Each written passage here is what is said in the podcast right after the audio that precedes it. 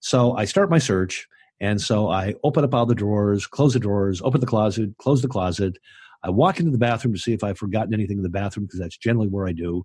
I turn, I walk out of the bathroom. I look across the bedroom and the living room at the mirror. Episode 180 Do you believe in ghosts? You might after this. You're listening to The Game Changers with Jason Jennings. Leadership lessons in speed, productivity, growth, innovation, and reinvention. Now, here's worldwide best selling author and speaker Jason Jennings and your host, Dale Dixon. Welcome to The Game Changers, the podcast dedicated to leading highly principled people to their full potential with 1.35 million listens and downloads growing every week. This is The Game Changers with Jason Jennings, New York Times, Wall Street Journal, and USA Today best-selling author of eight books on leadership, growth, innovation, speed, and reinvention. Jason, great to be with you. Uh, Dale, uh, one, it's great to be with you, and two, I'm just glad to be back in my house. so I'm going to read a text message string. This is a podcast. It's audio, theater of the mind. But just imagine um, you can look at the phone, my phone, and there is uh, the text message string between between um, Jason and I, and it starts out with me asking, "Hey, how's your trip in Washington D.C.?" And your response is "Weird hotel, ghosts," and I respond, "I." I know you well enough. I no, you don't believe in ghosts. And so I respond, What are you staying at the Watergate?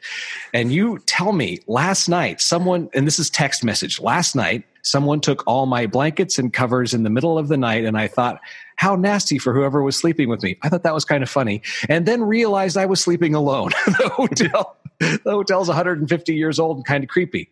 I said, Okay, that's weird. so, okay, you tell me the story because I've been dying curiosity ever since. Okay, so this was my trip uh, to Washington, D.C. and Richmond, Virginia. So, what I'm going to tell you about actually happened in Richmond, Virginia.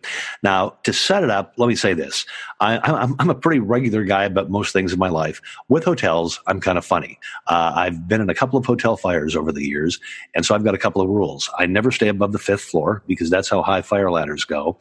And I want uh, a balcony, a terrace, a window that opens, a door that opens. I want a second way out of the room. And so Andrea, uh, my speaking manager and assistant, she's always trying to find me hotels that meet those requirements. And so far, we, we've been lucky. So uh, she said, Oh, I, have got this great booking for you. You're absolutely going to love it uh, in Richmond, Virginia. It's called the Linden Row Inn, L I N D E N R O W I N N, the Linden Row Inn. And I said, Well, tell me about it. She said, Well, it's like five old brownstone mansions uh, that were built 150, 200 years ago. They've all been put together into a hotel. It's got like 75 rooms and it meets all of your requirements. And I don't like old antique things and I don't like staying in old buildings and stuff. But uh, she said, And Buster, that's it. That's all I could find in Richmond that meets your requirements. So uh, the story is I, I fly in to Richmond I get there uh, fairly late, uh, 7.30, 8 o'clock uh, in the evening, uh, check in the hotel, and it is, um, it's old. It, it's old mansions and it's old antique furnishings.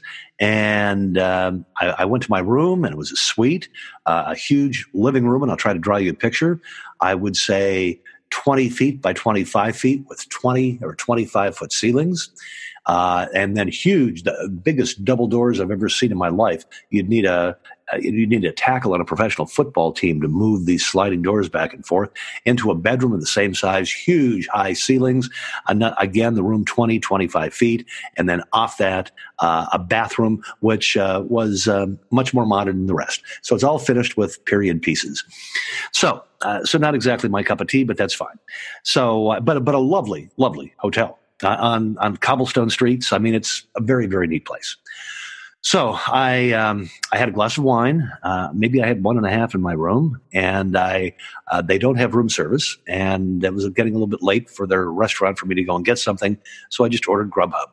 And so now it's about 10 o'clock. So I've had my glass and a half of wine. I've had my little bit of uh, moo shu pork or whatever I had. And I decided it's time to go to bed. So I fall asleep very easily and very gently. And then all of a sudden, wham, in the middle of the night, somebody or something violently takes the sheets and pillowcases, rips them, or uh, sheets and blankets, rips them off my body and deposits them on the other side of the room. And I'm coming out of a dead sleep. And I thought, God, was I snoring? I mean, did somebody rip everything off because I was snoring, or I, I the, the, waking? And then I thought, no, I'm, I'm I'm in a hotel. I'm alone. And I came out of sleep. I jumped straight up, and I went, no, what in the hell was this?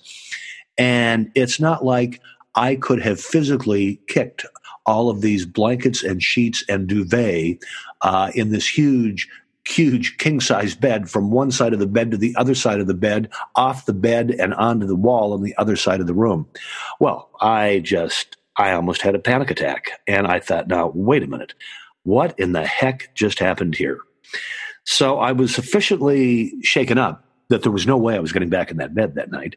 And so I, I grabbed the pillow that was still there and I went over the side of the room and I picked up a blanket and I went to the living room and I kind of propped myself up half laying down and half sitting up on the couch and thought, gosh, I hope I'm able to get a couple of hours of sleep. So this all happened about three o'clock uh, in the morning.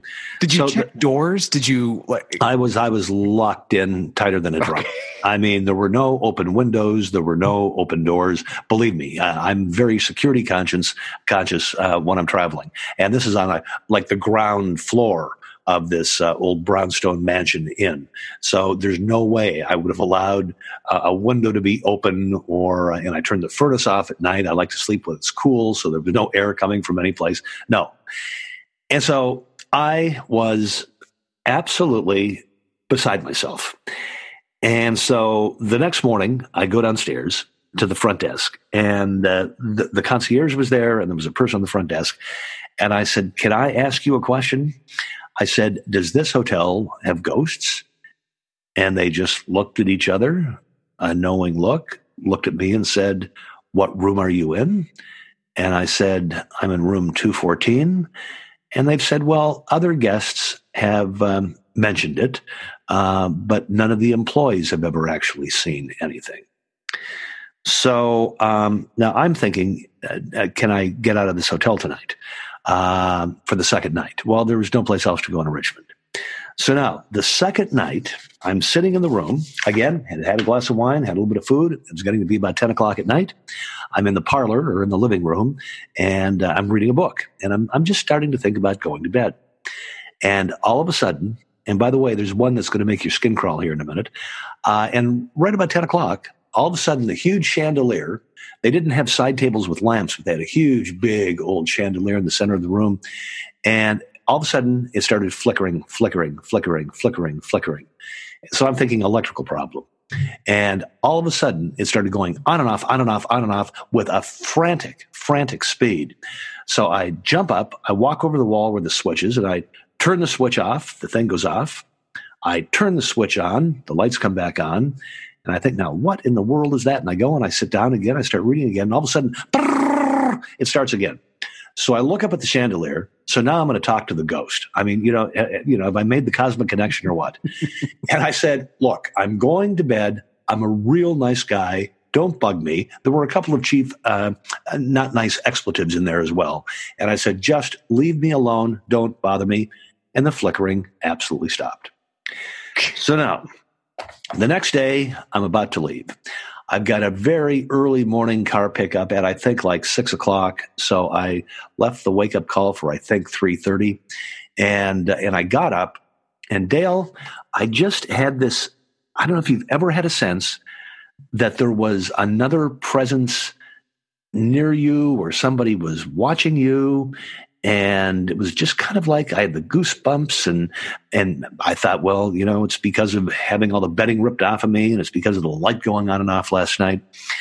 But I, I just moved uh, with purpose, and I wanted to get out of the room as quick as I possibly could.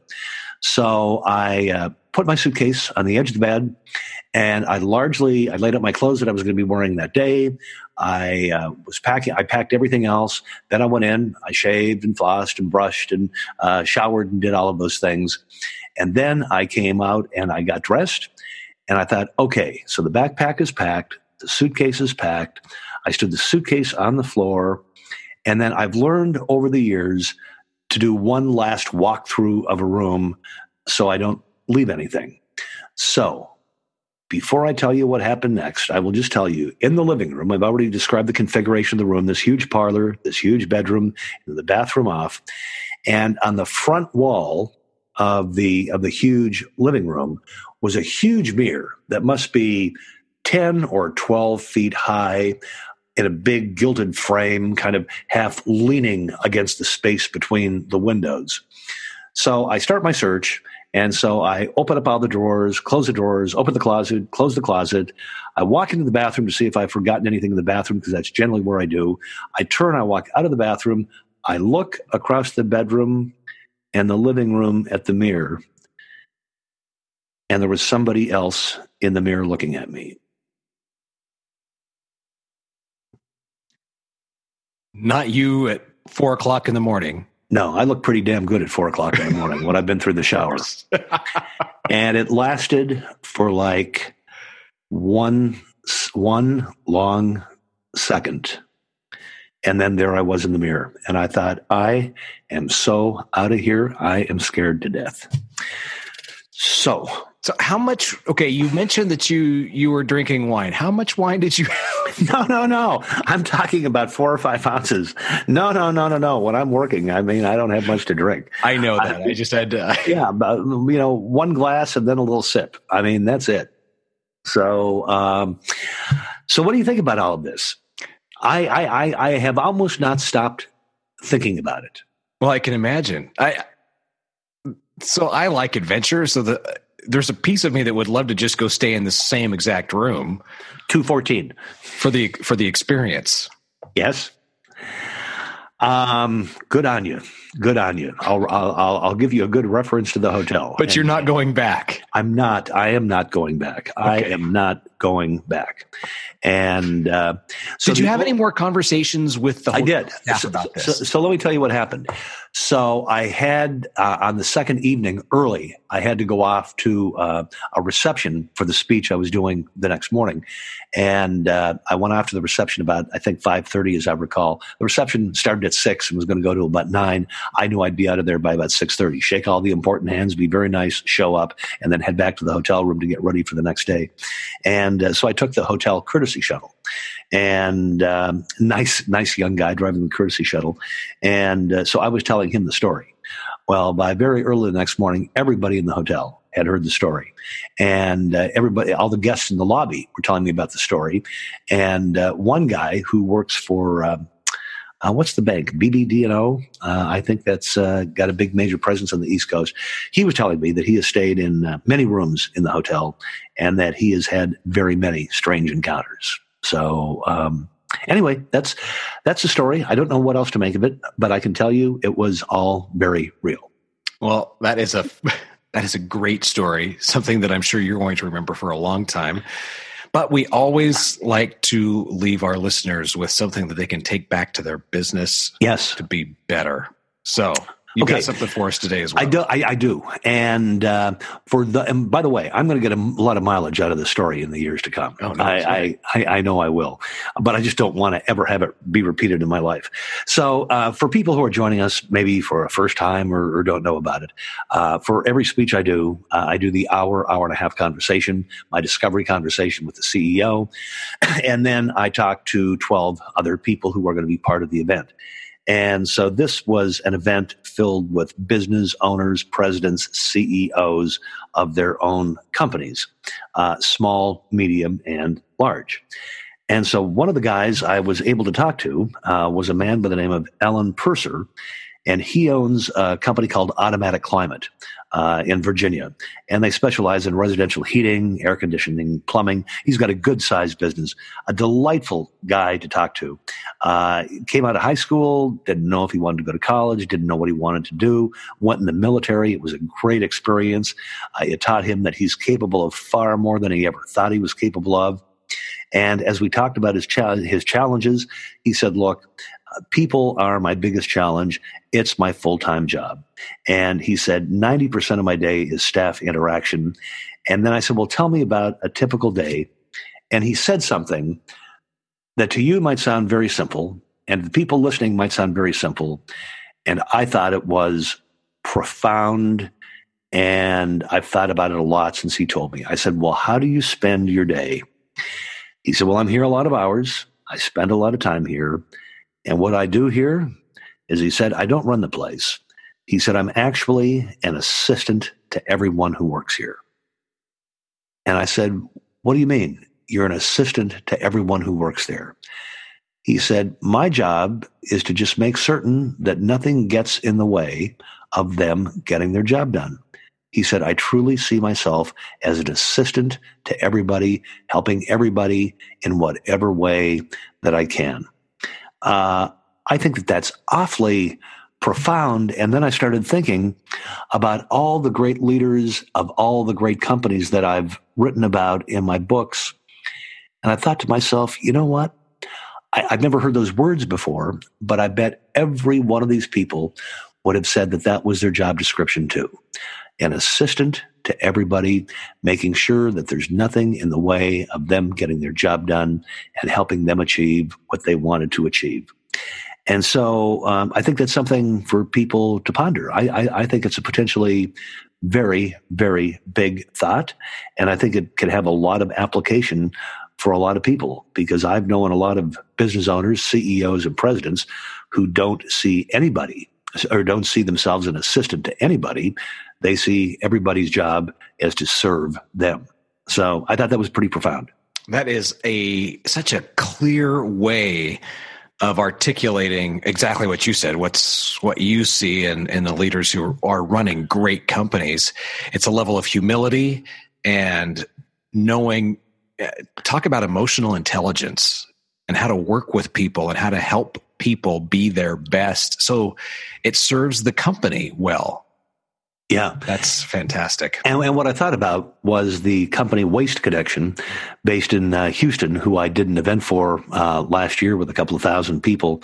And the fact that they were founded about 18 years ago around a kitchen table with a bunch of credit cards. And today they've got a market capitalization of 18 or 19 billion dollars. Uh, it, it's just uh, an incredible company.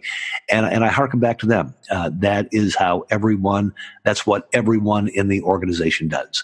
They exist to serve everybody else and help everybody get to where they want to be and get done what they need to get done.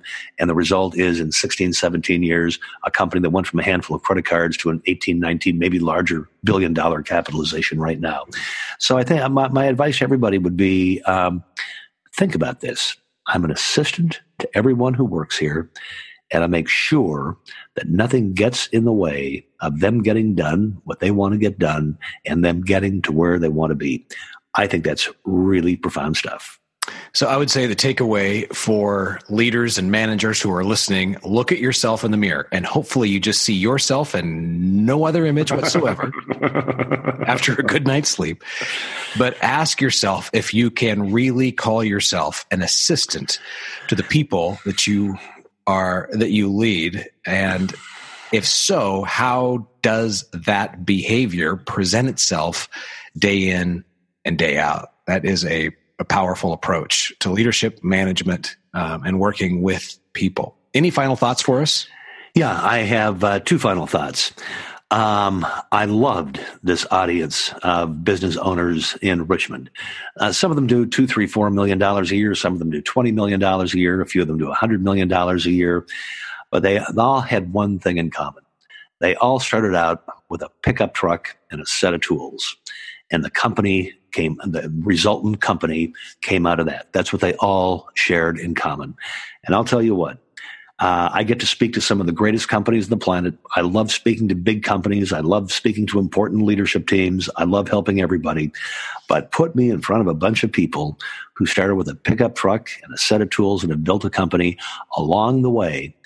Their, their common sense approach to building an enterprise just is so spot on. They certainly got every single thing I was talking about. And the second thing I'm going to ask is this if anybody else who's listening has ever had a spooky experience like I had. I mean, I don't want to get emails about, you know, parapsychology and this existence of ghosts. I want to know anything about it. I'm just curious if anybody else has ever had an experience similar to the one I had, uh, I would really love to hear about it. I, I really would like to know that I'm not alone out Fantastic. Okay, you can reach Jason via email. It is jason at jason-jennings.com or you can find him on Facebook, jason-jennings.com slash Facebook. Always subscribe in the iTunes store at jason-jennings.com. Jason works to reply to all those emails quickly. You can tell your story right there. Thank you, Jason. uh, Dale, great, great being with you. I'm sure this thing is going to haunt me for a long time. Haunt you. Good choice of words. Good choice of words. Jason Jennings is the author who USA Today has called one of the three most in demand business speakers in the world. Learn how your group or company can have Jason keynote your next event. Visit the website, jason jennings.com. This is The Game Changers, the podcast dedicated to leading highly principled people to their full potential. You've been listening to The Game Changers leadership lessons in speed, productivity, growth, innovation, and reinvention with business thought leader, best selling author, and keynote speaker, Jason Jennings. Read Jason's most recent New York Times bestseller, The Reinventors, and visit his website at jason jennings.com.